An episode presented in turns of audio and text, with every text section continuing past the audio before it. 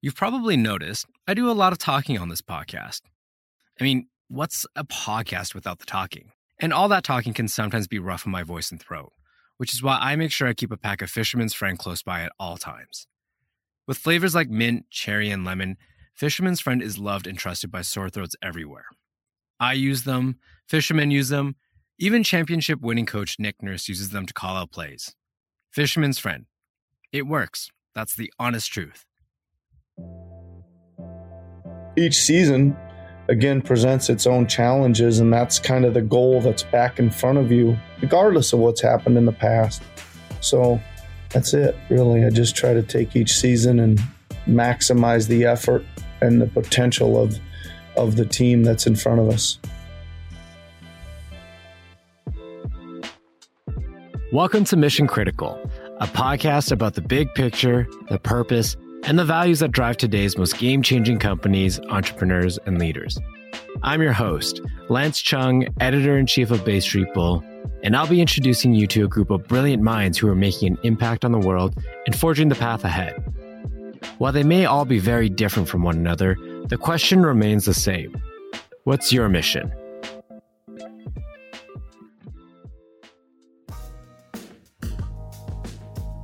What does it mean to win? Claim victory, to be glorious. Perhaps there's no better arena to look to and ask this question than that of sports, where athletes and teams put everything they have into the pursuit of glory. It takes dedication, grit, sacrifice, and most importantly, an uncompromising desire to win in order to achieve greatness. For Nick Nurse, head coach of the Toronto Raptors and the Canadian men's national basketball team, winning is all of these things. But it's also measured in more ways than one. It's measured in ways that go beyond a scoreboard or a championship trophy and extends into the role that we play in our community. On today's episode of Mission Critical, I'm chatting with Nick about what it takes to create a championship winning team. He would know. Under his guidance, the Toronto Raptors famously won the NBA championship in 2019, marking the first time a Canadian team has won the elusive title in sport's history and cementing memories never to be forgotten in the hearts of fans across the nation. The reigning NBA Coach of the Year embodies the mantle in more ways than one, evidenced in his ability to work under intense pressure, cultivate talent, and perhaps most importantly, give back to the community. Nick Nurse, we have you speaking today. Thank you so much for joining us. How are you today? I'm doing great. How are you, Lance? I am doing wonderful, especially now that we get to chat together. So I want to dive, you know, right into it. You have a new book out. It's called Rapture 15 Teams, Four Countries, One NBA Championship, and How to Find a Way to Win Damn Near Anywhere. So let's start there. I want to get a little bit of a bird's eye view on how you see things. You're obviously the head coach of the Toronto Raptors and also lead Canada's men's national basketball team.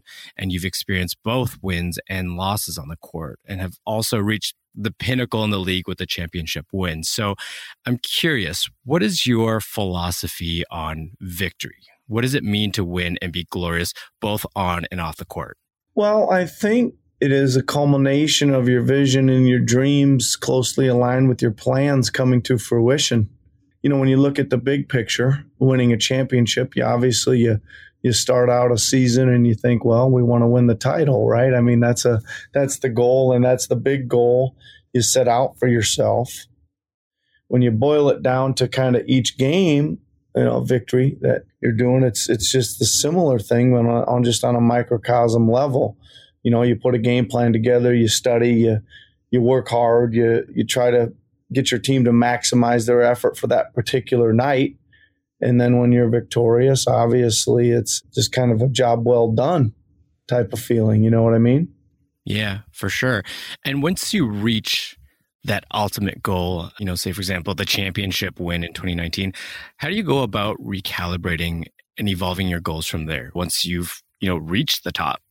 I think it's not maybe as hard as you think or it hasn't appeared to be as hard for me. I, I just have always approached each and every season as its own entity, whether I've won a championship, whether it be in England or the D League or the NBA.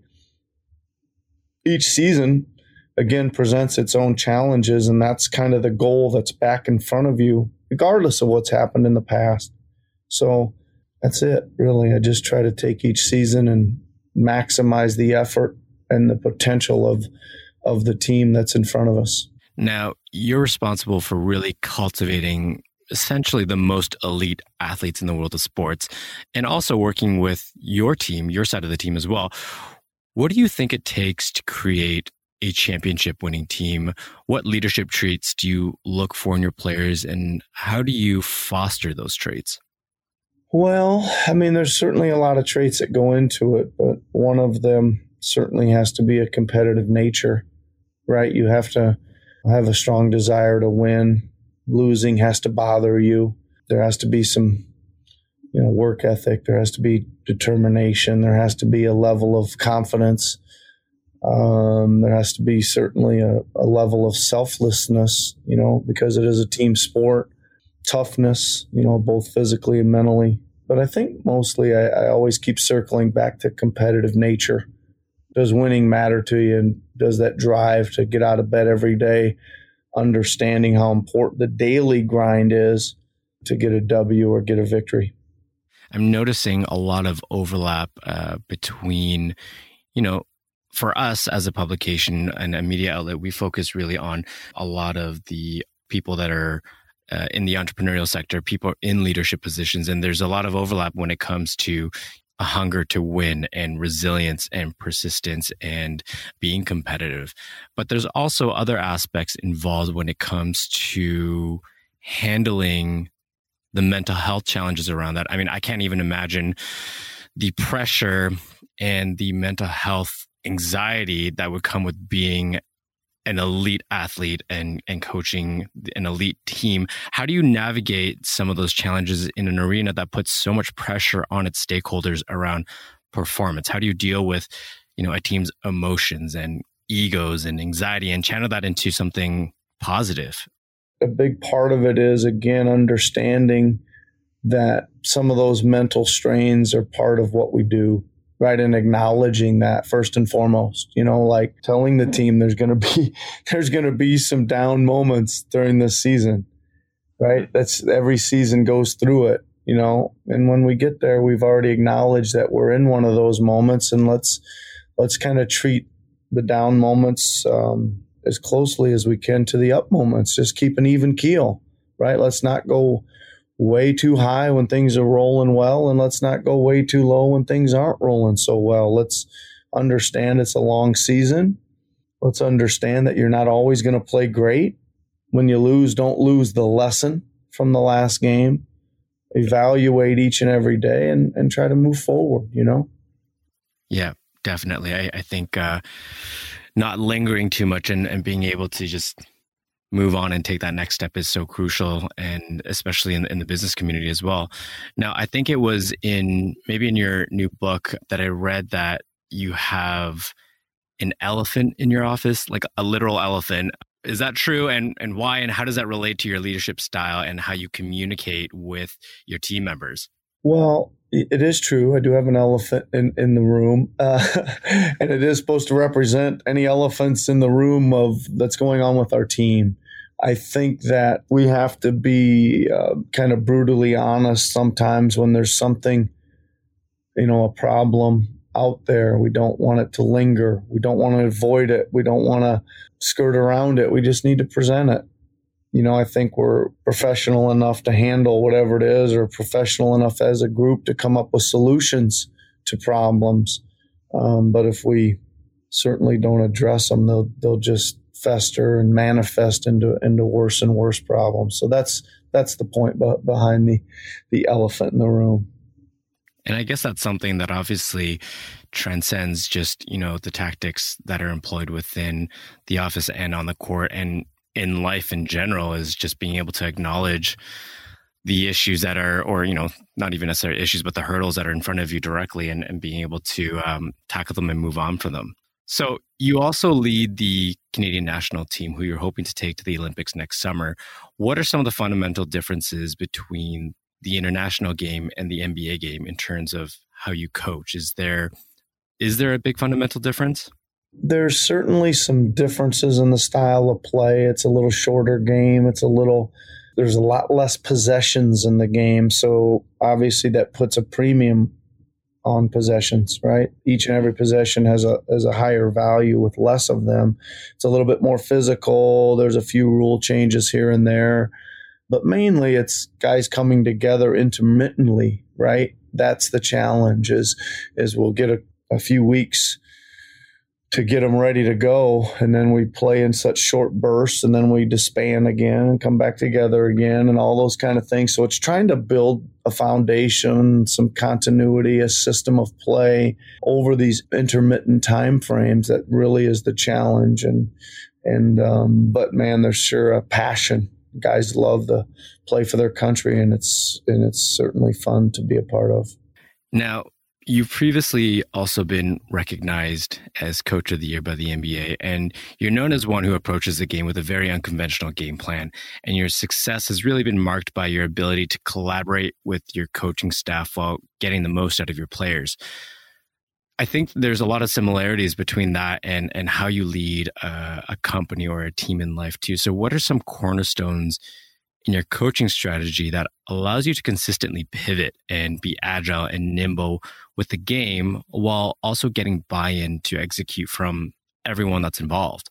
I think that, again, a lot of that is some kind of upfront communication or in the vision, you know, that we start our year with or, you know, a season we see coming ahead of us. What, what do we see? Well, we have a vision to get to the title, but we obviously here's how we're going to do it. I need I need your acceptance. I need your input. I want your views on things. I want your communication. Uh, I want you to understand that I'm going to let you play. I'm going to give you freedom to do things to show your greatness. I'm going to let the coaches coach to show their greatness.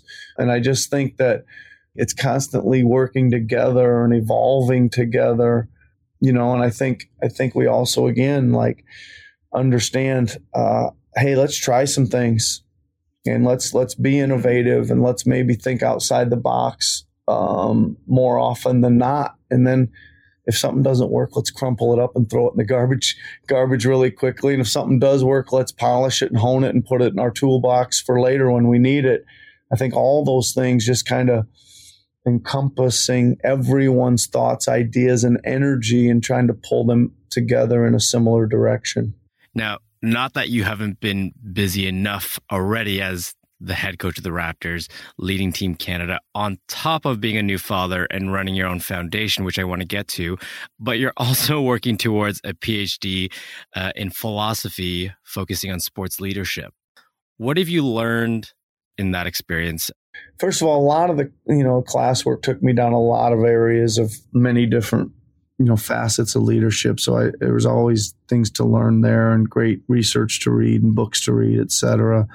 I really see as my top priority or one of my top priorities as as a coach is to make sure that our players are impactful in their own communities through charitable giving foundations philanthropy etc you know, and what what have I learned? I've learned that there's a right way and a wrong way to do these things, right? That these are these are our businesses, you know, they have to be run as such and and you have to make sure that you're maximizing dollars in the right direction that the dollars are being spent to where you promise they're going to be spent and that they're going to be most impactful in those communities. Yeah, impact is a big one. And of course you have, you know, athletes on the on you know the Raptors. Serge is very uh, Serge Ibaka has his own foundation. Kyle Lowry also is very active in working with the community, and of course Masai with Giants of Africa. And you also have your own foundation. Can you tell us a little bit more about really what are the core pillars of your foundation and how it overlaps with some of these values and and key learnings from you know your studies in in your PhD? Yeah, I think that first of all, you know, I think I've been given a lot of blessings and been given a lot of uh, of a platform that I can use to to go out and and help. So I just try to align it with things that I love, books, music, basketball. Those are kind of the three areas that we're going to focus on trying to improve the lives and self images of local Toronto youth that's underserved. Get them some books to read, get them some basketballs to, to shoot with and and get them some instruments to play and lessons and put them in bands and all those things. And again just try to improve their lives the best we can. And and again just using the platform and and trying to trying to give back you know that's it. And when it comes to those three areas specifically why are those ones the areas that you wanted to focus on? I know that you're obviously very passionate about music and creativity and you're a big reader and then obviously your connection in sports. Is it a reflection of the things that you have found to empower a community or or help, you know, help a community in a certain way? Why are those the three things that you wanted to focus on? You know, first of all, I have a passion for those three areas. I think I have a, a, knowledge base or an experience, or even if it's a hobby like my music, those things make me feel good.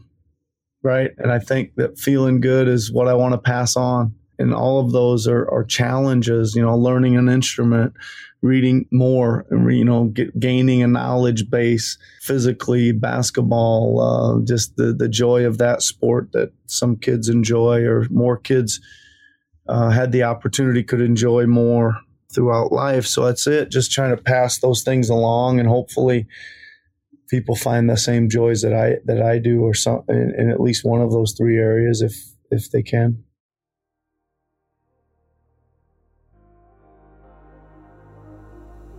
One would assume that leading an NBA franchise towards another championship win or a national team towards Olympic gold would keep your hands full. For Nick Nurse, that's simply the tip of the iceberg. A true multi hyphenate, he's kept himself busy with his official job responsibilities on top of raising a young family and pursuing a PhD. All in a day's work, right? As he puts it, his top priority as a coach is to make sure that his players are impactful in their own communities, an ethos that underscores his dissertation focusing on ethical sports leadership. It goes beyond the court because sports is a microcosm of the world, and as such exists at the intersection of larger social issues like racial injustice, equal pay, diversity, and more. Like many things, sports and politics are intertwined, and in Nick's view, sports provides a spotlight for players and coaches to use their platforms for good. Now, building on social impact and social values, you know, basketball as a sport and a league has proven to be one of the more progressive players in the sports landscape when it comes to these, you know, these values and, and the impact. Do you think sports is political or a political statement at all? You know, there are some camps that see it as a great equalizer, while others would argue that it is very much political if you consider history and recent events around, you know, of course, players like Colin Kaepernick, as well as the BLM movement, which, you know, we've seen a lot of support from the basketball community. So, what is your perspective in terms of where sports lies on that spectrum?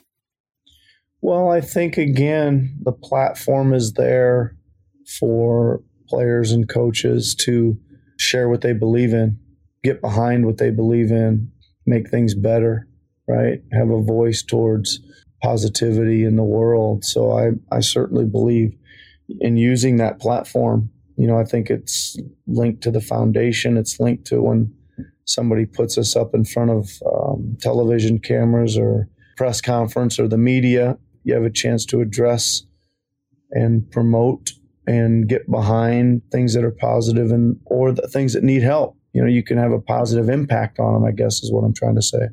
Is there a line where it becomes too partisan, or do you think that things should be relatively neutral when it comes to being on the field?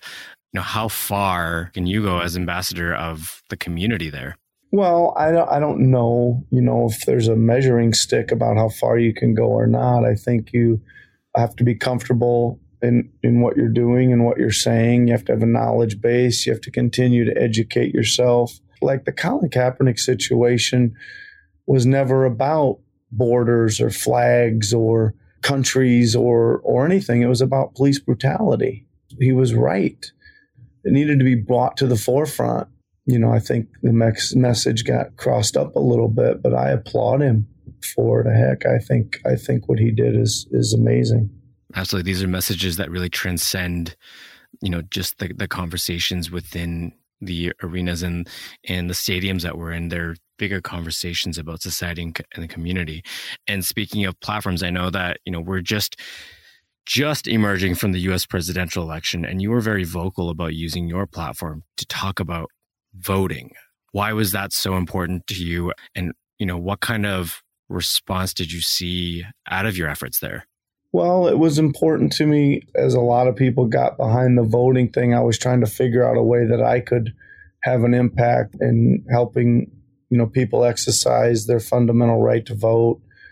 Being in Canada, there there was some different avenues we could take. You know, when we decided to focus on, you know, U.S. citizens living here um, north of the border. So then we did a little research. We found out there was, you know, over six hundred thousand only 5% of those voted in the 2016 elections, which was an appalling number. So we thought we had a, a great opportunity to improve that. Our players got behind it. They were fantastic in there in helping. It was a, it was a great project to get behind and something we can we can do in the future as well. Yeah, it, it's it's pretty incredible just seeing the the voter turnout as a result of this election, and you know all things considered that it was during a pandemic as well. Kind of building from there, the past year has been challenging to say the least, and you know you were with your team playing during the the pandemic and, and existing within the bubble. How did you deal with leading a team under a pressure cooker like that? Um, what did you learn about yourself, about the people that you're leading, and just the dynamics of you know working with people in general?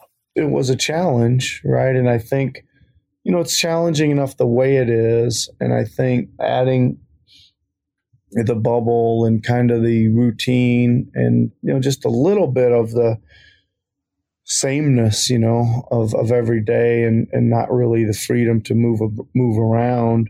Did have its challenge, especially as time went on. And I did again just thinking, you know, about being open minded, being available to talk to, making available platforms for the players to speak, and just trying to stay as positive as absolutely possible. You know, saying things like "Let's get out of let's get out of bed on the right side of the bed tomorrow," or you know, let's let's again just using positive language, you know, consistently and presenting uh, a good attitude and and showing kindness. I think, you know, we really worked hard at just showing kindness to everybody in our day to day movements, and then when we dealt with the media and the press, and when we were projecting outward from the bubble, we wanted to to have a good attitude and show a lot of kindness as well. You're a father to a young child, and in the time that you've become a new father, you've experienced the championship, you've experienced a lot of things happening in culture as well. Has that changed your perspective on legacy, or how has that impacted your your notion on leaving a legacy? I don't really think too much about that word legacy right? I think that obviously your perspective changes when you become a father. I just want to be a good person and set a good example. Hopefully, that is what they see and, and try to emulate. And I think that's it. I'm not I'm not trying to create some huge legacy for them to have to live up to or or even think about. I just want them to hopefully be happy and safe and strong and healthy mentally and physically and and um, set a good example for them. Yeah, awesome. Last question here. You know, at the end of the day, what it, would you say is your mission? What's the big picture, not just on the court and not just with the athletes and the team that you work with, but what's the bigger picture beyond that as well? Well, I like to see people realize their dreams and visions and goals and hopefully those reaching those things makes them happy. I think that's it. I love to help people dream and plan around those dreams and strive to reach their goals on a daily basis. Well, thank you so much for taking the time to chat with us today. Um, it's really nice to talk again, and hopefully, we'll see you in person at some point sooner than later. For Nick, victory isn't just about achieving your dreams. It's about making a difference in your community. It's about using your influence and platform to make an impact. There are many lessons we can learn from his leadership on the court, but the most profound lesson we can take away from his story is to lead with kindness and help others achieve success in their own pursuit of victory.